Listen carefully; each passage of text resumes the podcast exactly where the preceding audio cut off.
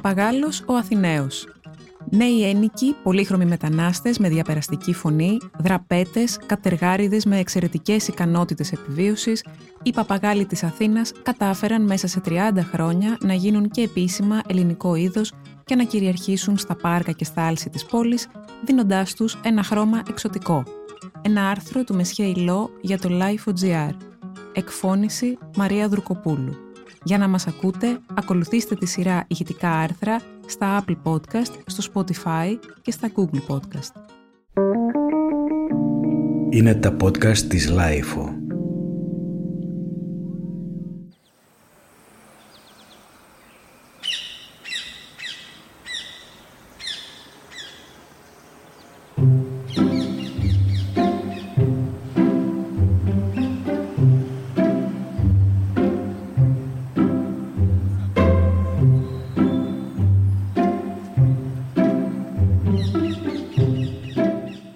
Εθνικός κήπος Μάρτιος 2021 Ο ηλικιωμένος κύριος που κάθεται στους κύονες δίπλα στη λίμνη επί της Βασιλίσης Σοφίας τραγουδάει «Να ζήσω ελεύθερο πουλί και όχι κορόιδο στο κλουβί» παίζοντας το μπουζουκάκι του.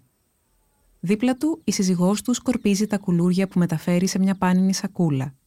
Γύρω της μαζεύεται σμήνος από περιστέρια και σπουργίτια που ορμούν στο σουσάμι, ενώ ξαφνικά προσγειώνεται ανάμεσά τους μια παρέα παπαγάλων.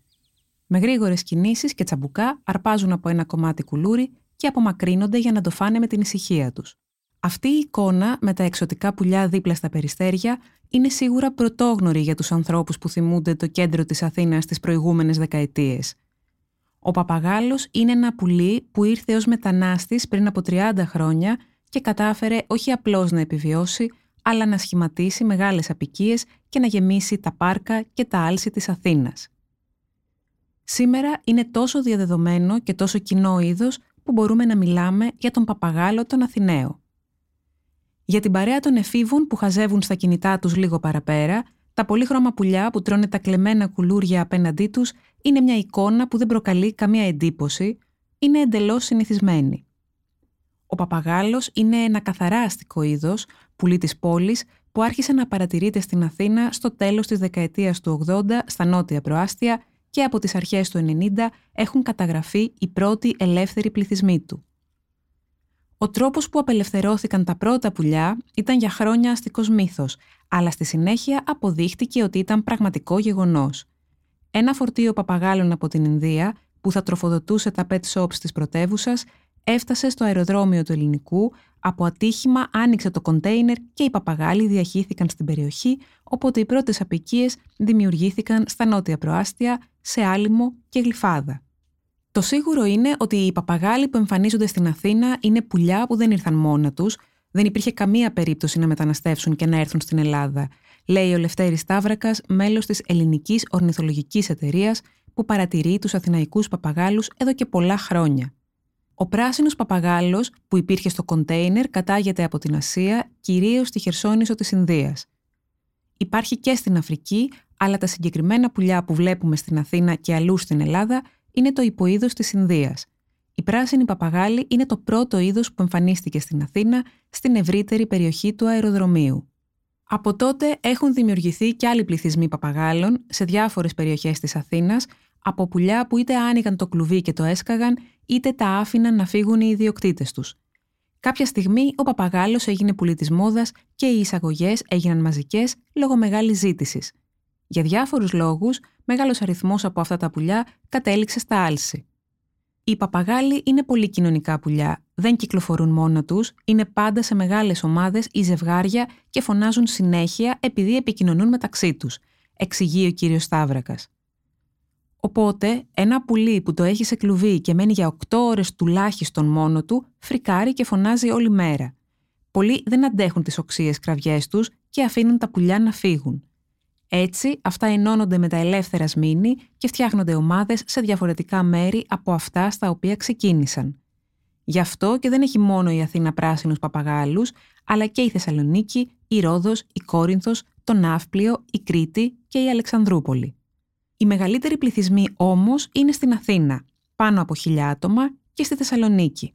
Εκεί είναι ιδανικές οι συνθήκες, επειδή όλοι οι παπαγάλοι προτιμούν να είναι κοντά στον άνθρωπο, Δεν θα δεις παπαγάλο σε περιβάλλον όπου δεν υπάρχει ανθρώπινη παρουσία. Εκτός από τους πράσινους εμφανίζεται και ένα άλλο είδος παπαγάλων, οι γκριζοπρόσωποι ή παπαγάλοι μοναχοί που προέρχονται από τη Νότια Αμερική, όχι όμως από τις ζούγκλες. Ούτε οι πράσινοι ούτε οι γκριζοπρόσωποι είναι τροπικά είδη. Κυκλοφορούσαν στα εύκρατα κυρίως μέρη, στα δάση, οπότε το περιβάλλον της Αθήνας είναι ιδανικό για αυτούς. Δεν υπήρξε θέμα προσαρμογής. Οι Ινδικοί παπαγάλοι φτάνουν μέχρι τους πρόποδες των Ιμαλαίων, οπότε με το κρύο στην Ελλάδα δεν έχουν κανένα πρόβλημα. Και το αστικό περιβάλλον της Αθήνας, με τους καρπούς των καλοπιστικών δέντρων και θάμνων, προσφέρει άφθονη τροφή ολόκληρο το χρόνο. Οι πράσινοι τρώνε μόνο φυτική ύλη, καρπούς, σπόρους, τον καρπό του φίνικα, της μελίας, τρελαίνονται για κυπαρισόμυλα και ελιές.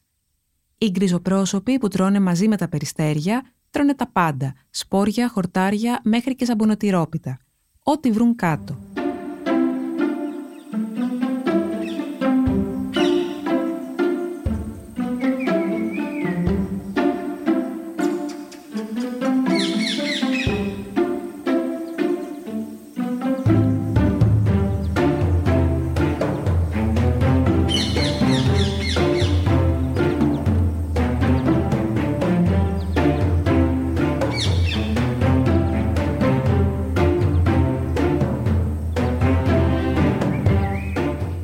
Γκριζοπρόσωποι δεν έχουν φύγει ακόμα εκτός Αθηνών, είναι αποκλειστικά κάτοικοι Αθήνας.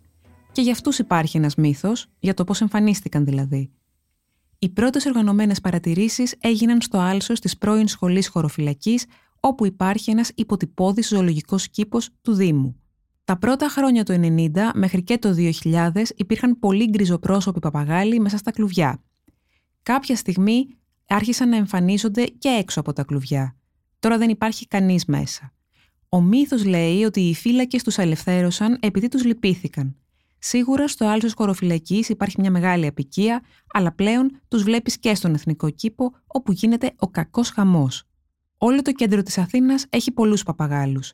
Οι πράσινοι ήταν οι πρώτοι που έκαναν απικία στον εθνικό κήπο και οι γκριζοπρόσωποι ακολούθησαν, αλλά αυτοί που βλέπει ο κόσμος συχνά τελευταία και έχουν γίνει talk of the town γιατί είναι κάτω και τους ταΐζει μαζί με τα περιστέρια, είναι οι γκριζοπρόσωποι. Οι πράσινοι δεν κατεβαίνουν στο έδαφος ποτέ για να φάνε. Αρκούνται στους καρπούς που έχουν τα δέντρα.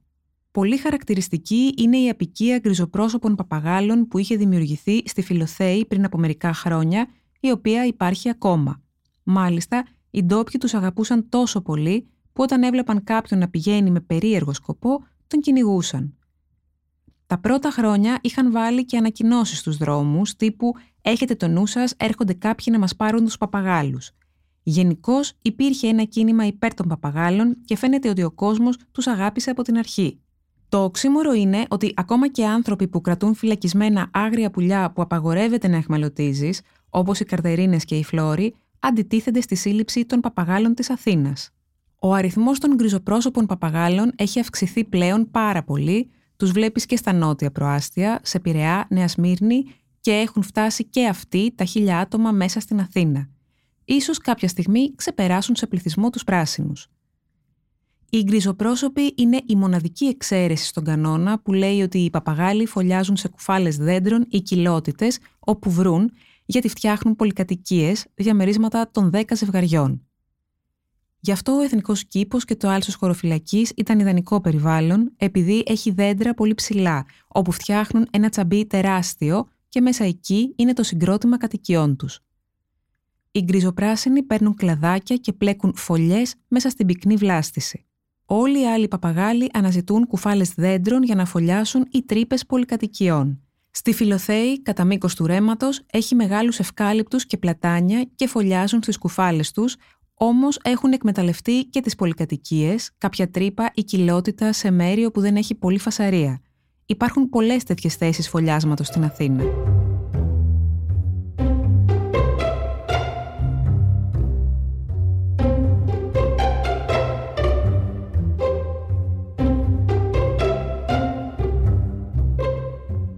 Σε γενικές γραμμές, ζώντας στην πόλη, έχει ένα μεγάλο πλεονέκτημα. Δεν έχει πολλούς φυσικούς εχθρούς. Γι' αυτό και πολλά ζώα και πουλιά φτιάχνουν ολόκληρες απικίες μέσα στην πόλη, τα κοτσίφια για παράδειγμα. Οι γάτες είναι εχθροί τους, αλλά σε σχέση με τη ζημιά που κάνουν στα πουλιά σε άλλες πόλεις του κόσμου, στην Αθήνα είναι ελάχιστη.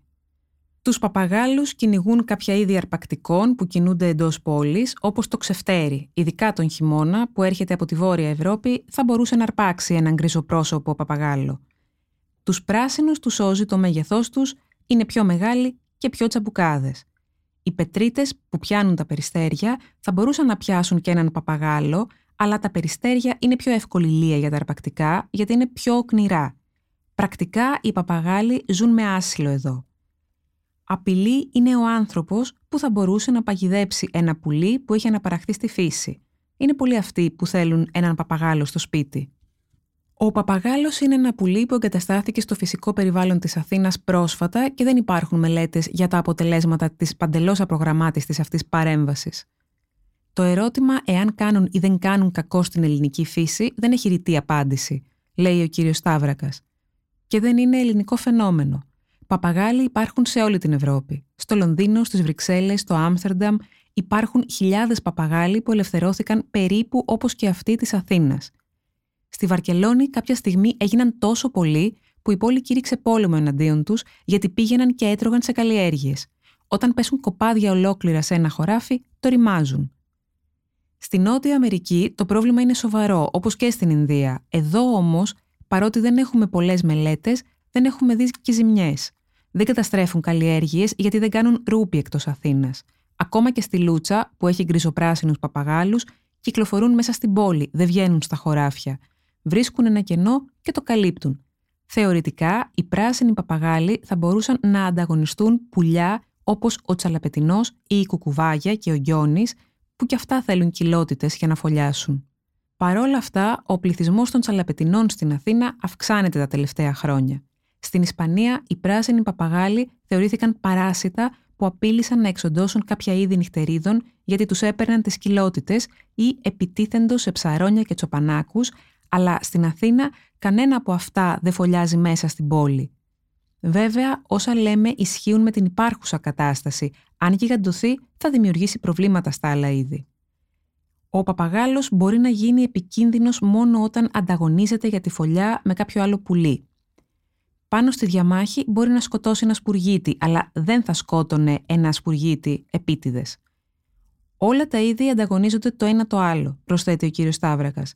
Υπάρχει μια ανησυχία των ειδικών για τυχόν εξοβελισμό άλλων ειδών από την επέκταση των παπαγάλων στις περιοχές εξάπλωσή τους, όμως, επειδή ο παπαγάλος δεν βγαίνει από τα όρια της πόλης, ας πούμε ότι έχει βρει μια κενή θέση που προπήρχε και την έχει καλύψει.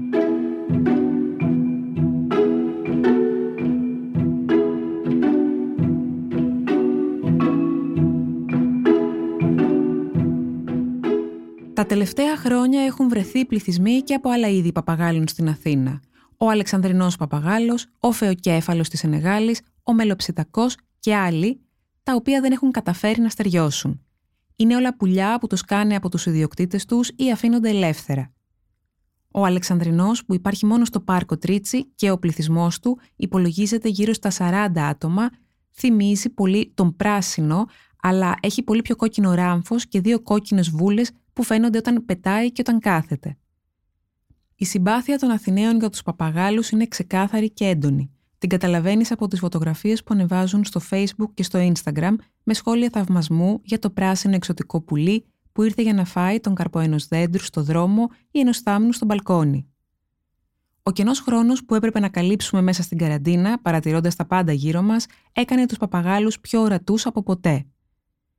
Και τα δύο είδη θεωρούνται πλέον επίσημα είδη της Ελλάδας και συμπεριλαμβάνονται στη λίστα των ελληνικών απελευθερωμένων ειδών.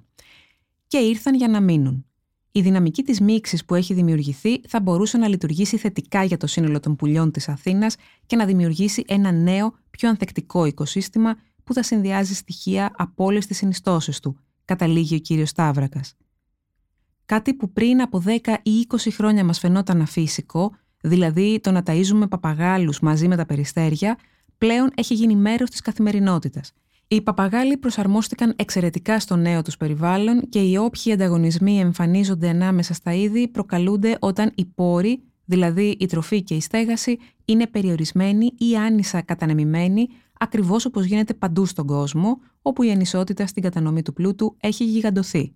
Αντί λοιπόν να προσπαθούμε να εξαφανίσουμε ένα είδος για να επιβιώσει κάποιο άλλο, όπως γίνεται σε άλλες χώρες, θα έπρεπε να εργαζόμαστε σε ατομικό αλλά και συλλογικό επίπεδο ώστε να δημιουργηθούν κατάλληλες συνθήκες διαβίωσης για όλους τους οργανισμούς που συνθέτουν το μεγαλειώδες οικοδόμημα που ονομάζουμε αστικό περιβάλλον. Η νέη ένικη της Αθήνας θα ήταν μια χρυσή ευκαιρία να αναδείξουμε τους πράσινους χώρους μέσα στην πόλη και να τους βελτιώσουμε για να μην υπάρχει κανένας ανταγωνισμός. Για να ζουν όλα τα πουλιά αρμονικά, πρέπει να αυξήσουμε το διαθέσιμο πράσινο, ειδικά τα μεγάλα πάρκα. Ήταν ένα άρθρο του Μεσχέιλο για το Life.gr. Τα podcast της LIFO ανανεώνονται καθημερινά και τα ακούτε μέσα από το Life.gr ή τις εφαρμογές της Apple, του Spotify ή της Google. Κάντε subscribe πατώντας πάνω στα αντίστοιχα εικονίδια για να μην χάνετε κανένα επεισόδιο. Ηχοληψία, επεξεργασία και επιμέλεια, φέδωνας χτενάς και μερόπικοκίνη. Ήταν μια παραγωγή της LIFO. Είναι τα podcast της LIFO.